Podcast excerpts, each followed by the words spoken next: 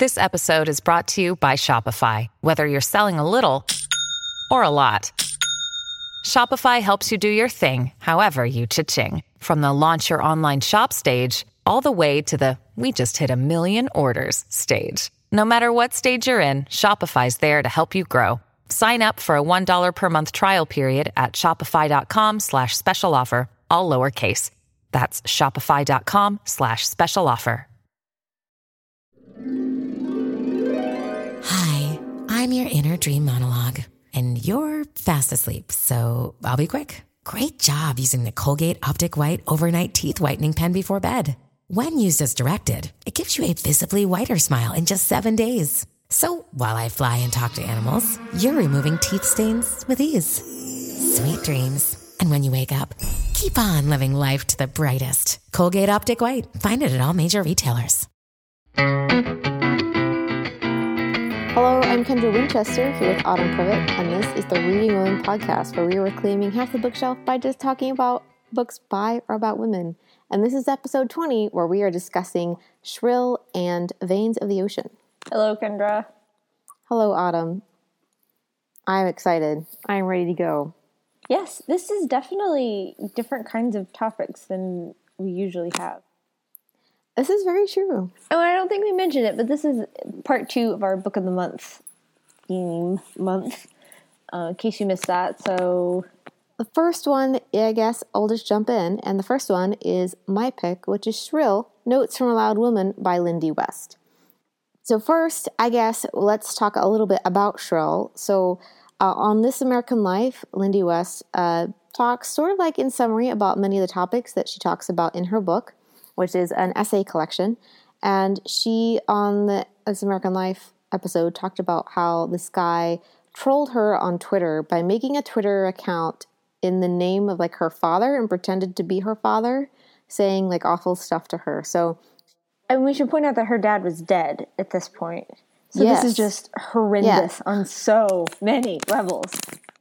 I, I, I, I can't even believe it. Like, in, in you, they interview him on uh, the This American Life podcast and a radio show, whatever it is.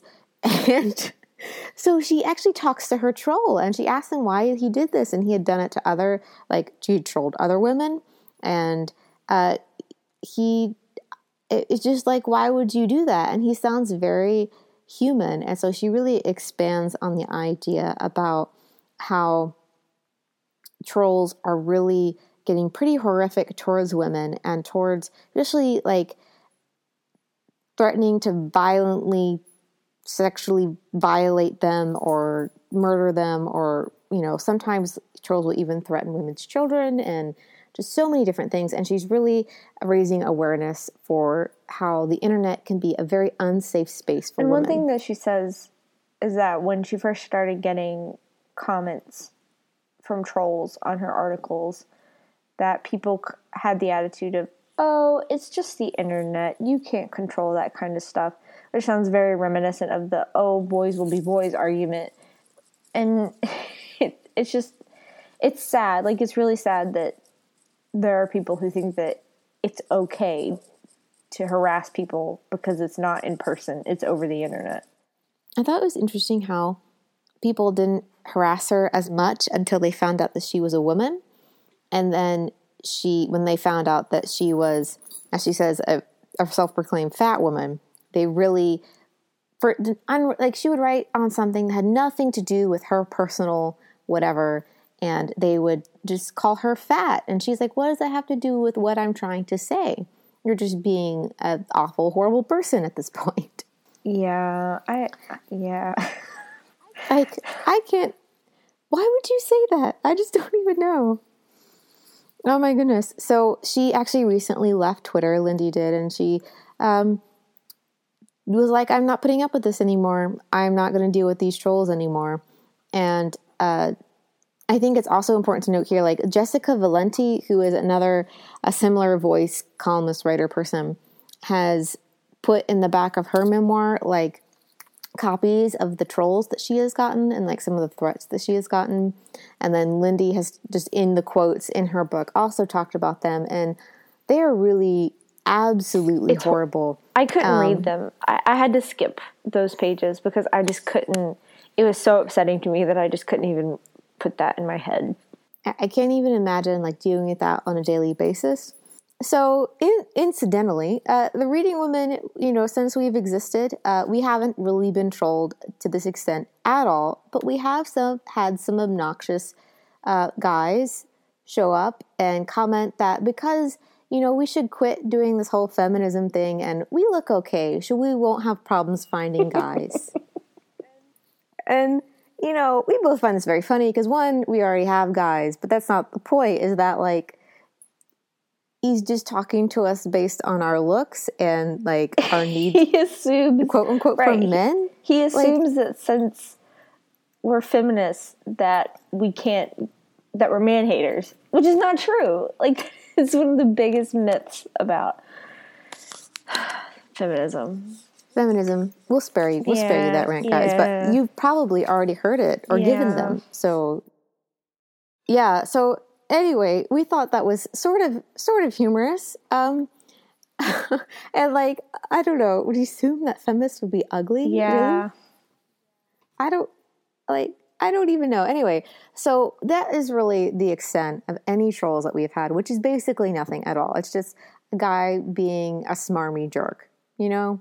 But we can't imagine this kind of I, I can't even imagine. You may be wondering like where did this whole troll thing come up really? Well recently there's been what's called Gamergate. And a woman uh, gamer just wrote an essay about how the gamer culture was super sexist and which it is because you know you have women running around and basically nothing and it's a video game so it doesn't need to be like that and how you know girls are kind of not supposed to be gamers and all this stuff you probably you know if you've read anything about this you probably know what i'm talking about but she basically is now stalked on all of her social media. They found out like her bank account, where she lived, everything. She's basically facing this every single day because these awful, you know, basic men, for the most part, are just stalking her and basically ruining her life. And, you know, Lindy West really talks about this how, you know, when you have this much hatred, if you have it once, twice, whatever, you know, you can you can get over it. But every day, I that just really takes a toll and being told that you're crap or that you're going to be violently assaulted continuously like that would really mess with your psyche. Well, and I think it did on some level. Like it definitely, she definitely suffered. And even when she tried to defend herself, she was basically told that she was being an irrational female, and what did she know about anything, which is horrible. she points out like the first like instinct for men, these particular men who are trolling her that they automatically go towards you know commenting on her appearance or threatening to physically assault her in a sexual way. And uh, just that that's like the go-to. And she just says that's really telling about a sexist patriarchal culture that that is what they would immediately threaten a woman that that is the thing. Mm-hmm. and I, I think it really tells though. I mean i don't know a single woman who doesn't like walking out in public think about that and like where are your exits? You always know your exits. You know where you are. You know how long it takes to get through a certain place. You know where streetlights are. Like this is an everyday occurrence. But i'm you know most women are not threatened you know verbally with that every day. It's interesting too that her criticism and trolling essentially didn't just come from people she didn't know, because there's one essay where she talks about when she worked for um, Dan Savage, and he wrote an essay ab- on his website about fat people and how disgusting fat people were and how offensive they were and just really ripped into them and said some really nasty horrible things. And she worked for him. And she said that she was really confused because they were friends and they knew each other and they you know would go out together after work you know and hang out and stuff. And so she sent him an email saying how can you say this stuff when you work with me? Like do you actually feel this way about me and he kind of deferred her to the point where she wrote an essay in response and posted it on the website and literally kind of blew up the internet.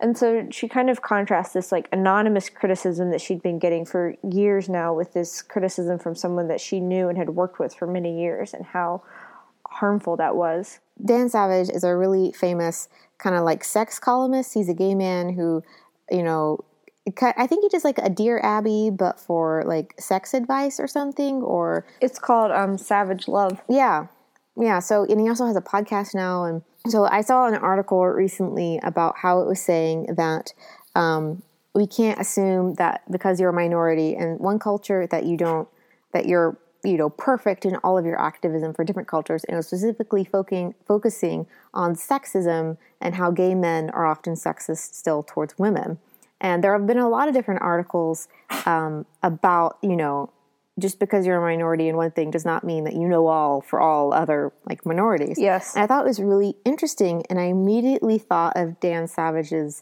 um, essay about uh, fat people in uh, this essay collection um, because it was just really telling. I don't even know, like, if you had a coat, you would at least warn them, right? Like, just so you know, thing is going up. Yeah, I mean, you would think, like, I, I don't even know the rationale that would say think that that's okay. But so the one, so I guess all that to say is like one of the main themes of the book is just how in different ways that she has had to find her way through society when it seems like so many of societal norms are stacked against her.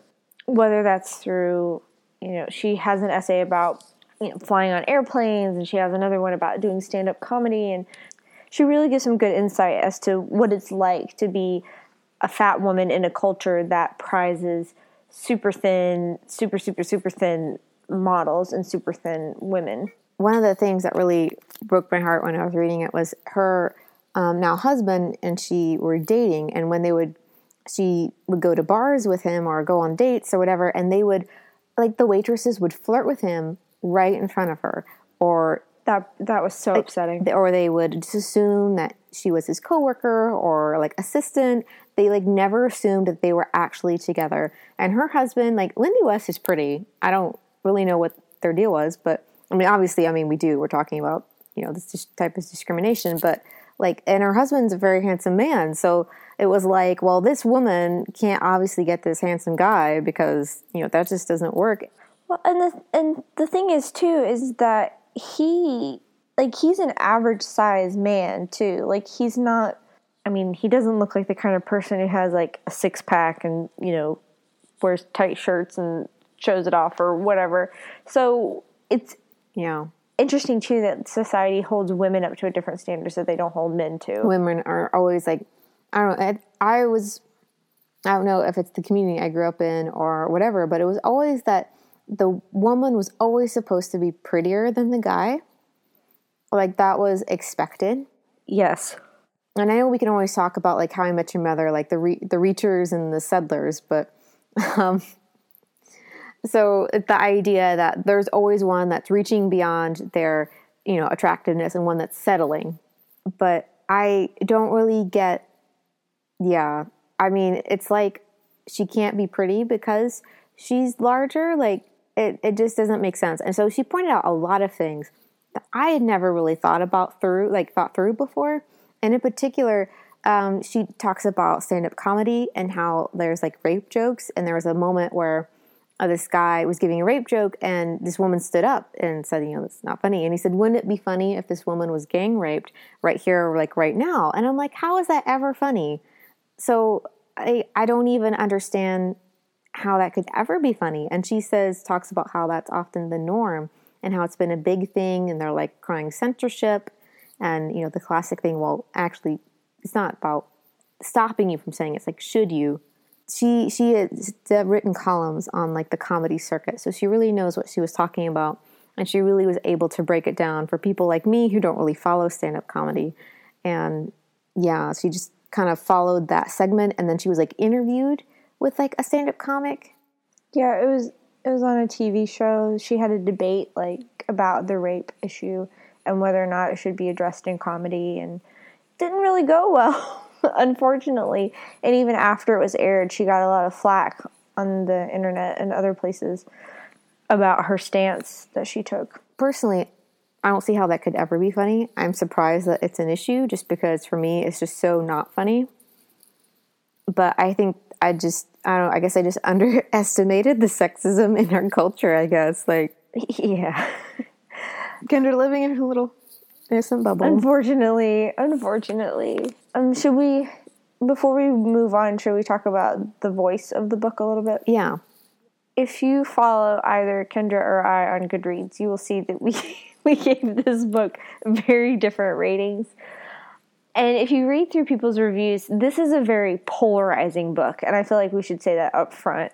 Um, just because it seems like people either fall on one side or the other side, and there's not a ton of people who fall in the middle. I, I, I hope I fall in the middle. I feel like I fall in the middle. That I had a very difficult time getting into this book because her voice is very like her voice is very loud. And someone i saw a review on goodreads where someone said like you know i was kind of put off by her voice at first but then i realized that i didn't like it because it was loud but then i realized that that's who she is and that's who i am and like that's okay which wasn't how i felt but i felt like that was a really good way to kind of summarize it. But i think kendra you felt very differently about it Well, and, you know, we do we are admitting in front of the kids that the parents disagree. yes Um, yes We want to have an open and honest, you know, discussion here. And you know, I think it's totally fine if it's polarized. I mean, most people who dislike the book at least you know point out, yes, she says a lot of good things. It's just how she presents it and the voice she uses that is really irritating. And I can totally see that. I can totally see how how she presents a lot of things would be really annoying. Like some of the you know jokes she makes, not everyone will think is funny, and that's totally fine. Um, you know, I'm happy with the content of you know the important points that she is making, and we rarely disagree. So this is kind of unusual. I find it kind of amusing. So and like i like all of her major points i agree with thoroughly and entirely i was just more of left feeling like tell me more like give me more. Like i want i want more more more. Like dig in deeper to like what you're actually going through and how that affects you and how i can better understand what your life is like on a day-to-day basis. So that's kind of where my disappointment kind of came from. Yeah, I'm, I'm making gestures, and they don't they don't really come across on podcasts. shrug.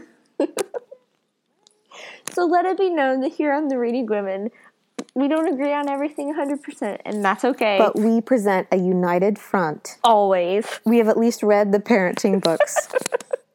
I'm proud of us. Okay. so now we're going to talk about Book of the Month.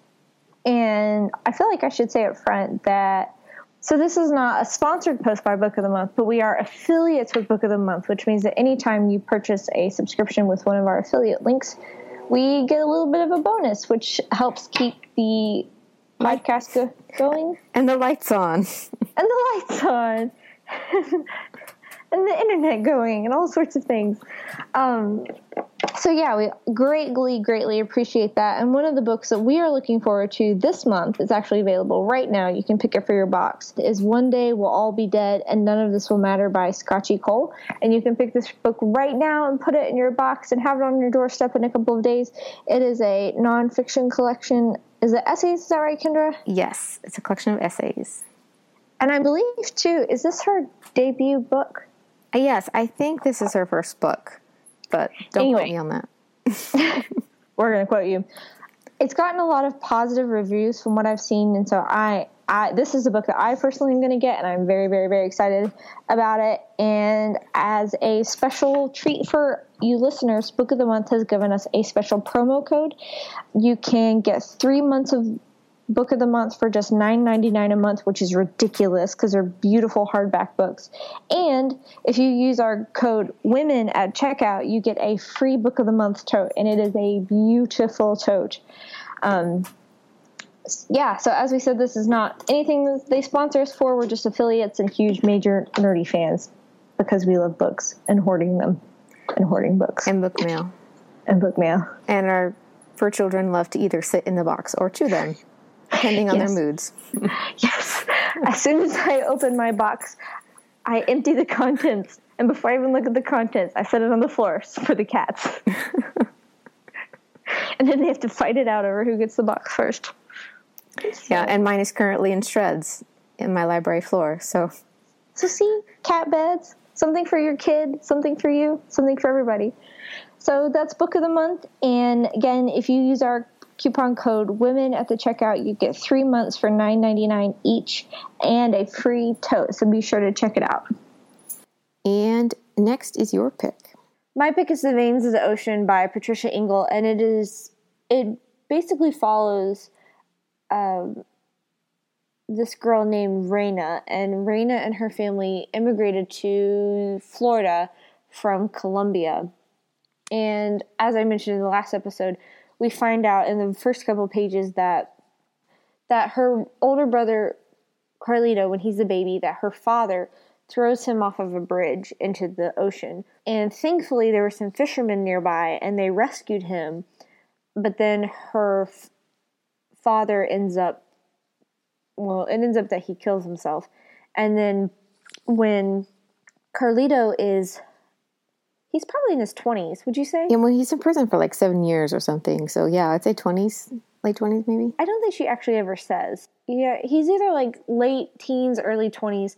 His girlfriend cheats on him and he finds out about it and so she gets pregnant and has a baby and once he finds out that it's not his kid um, he goes to her house and asks to take the baby. Just I don't I don't remember what the pretense was. It's like just for a day out or something like that. And he ends up he takes the baby and throws it off a bridge, and the baby dies. And he subsequently put on trial, and he is so he put on death row. So like he's in prison for seven years, like knowing that he at the end of his term is going to be put to death which is a lot for chapter one. um, so the book kind of follows Reina as she navigates all of this baggage about like her her life and her family and her brother. So like the book is really complicated and there's a lot of themes. Like there's not a lot of plot, there's a lot of themes. So I thought we might try to talk about some of the themes. Does that sound good to you? It sounds perfect. So I think one of the most important themes is talking about her what her brother's life is like in prison, and he's in solitary confinement through some prison political politics where he so he's kept away from all the other prisoners at all times, and so it's a very small room. And at one point, Reina meets a fellow immigrant, but he's from Cuba, and his name is uh, Ernesto and so she there's this really so let me just say that like all of the writing in this book is just I mean, it is so rich and incredible.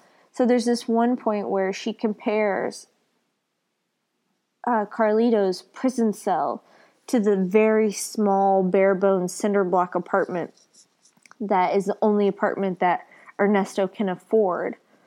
And so she makes all of these amazing parallels as to how, in a lot of ways, being an immigrant is like being in prison. Yeah, it was it was really interesting how she she described a lot about the prison system and how she would go visit her brother and family loyalty. And as he's waiting for the end date of um, for his actual like execution date, which is why he's kind of like hanging out in prison for so long, uh, she visits him every weekend, and then she goes and Carlito uh, kills himself like his father, and that really is kind of what pushes her and starts the novel kind of rolling, so that she, you know, meets or you know Nesto and whatever. But then she meets Nesto, and as she's getting to know Nesto and really falling for him, she kind of does she does all of those beautiful parallels between uh, Nesto's immigrant experience and Carlito's prison experience, and how there's a lot of that going on and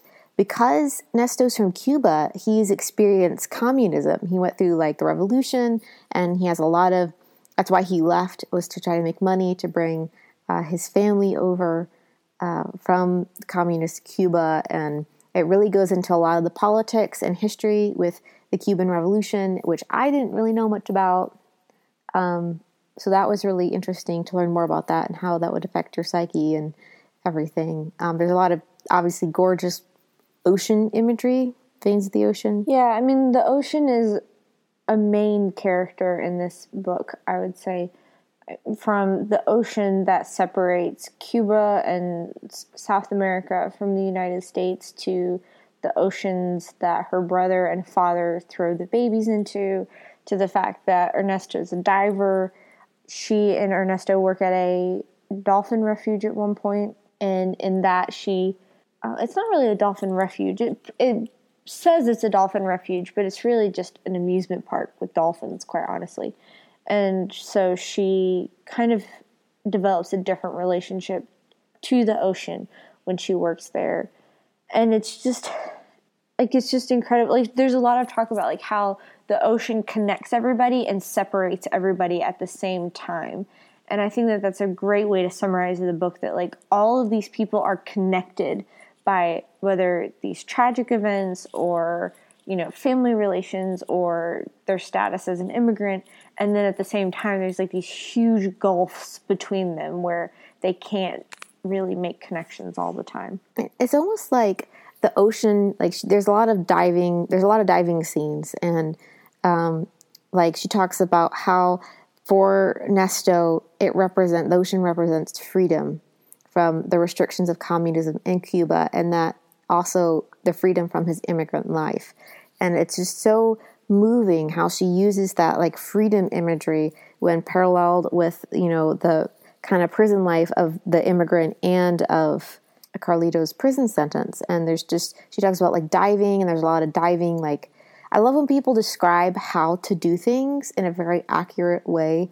And she talks about how they dive, you know, how that process works and being careful not to have your skull crushed and things like that because of the water pressure. Yeah, it was really, really beautiful. She even talks too about the the people who come over the ocean, who build these boats and come over the ocean to the US and then what happens.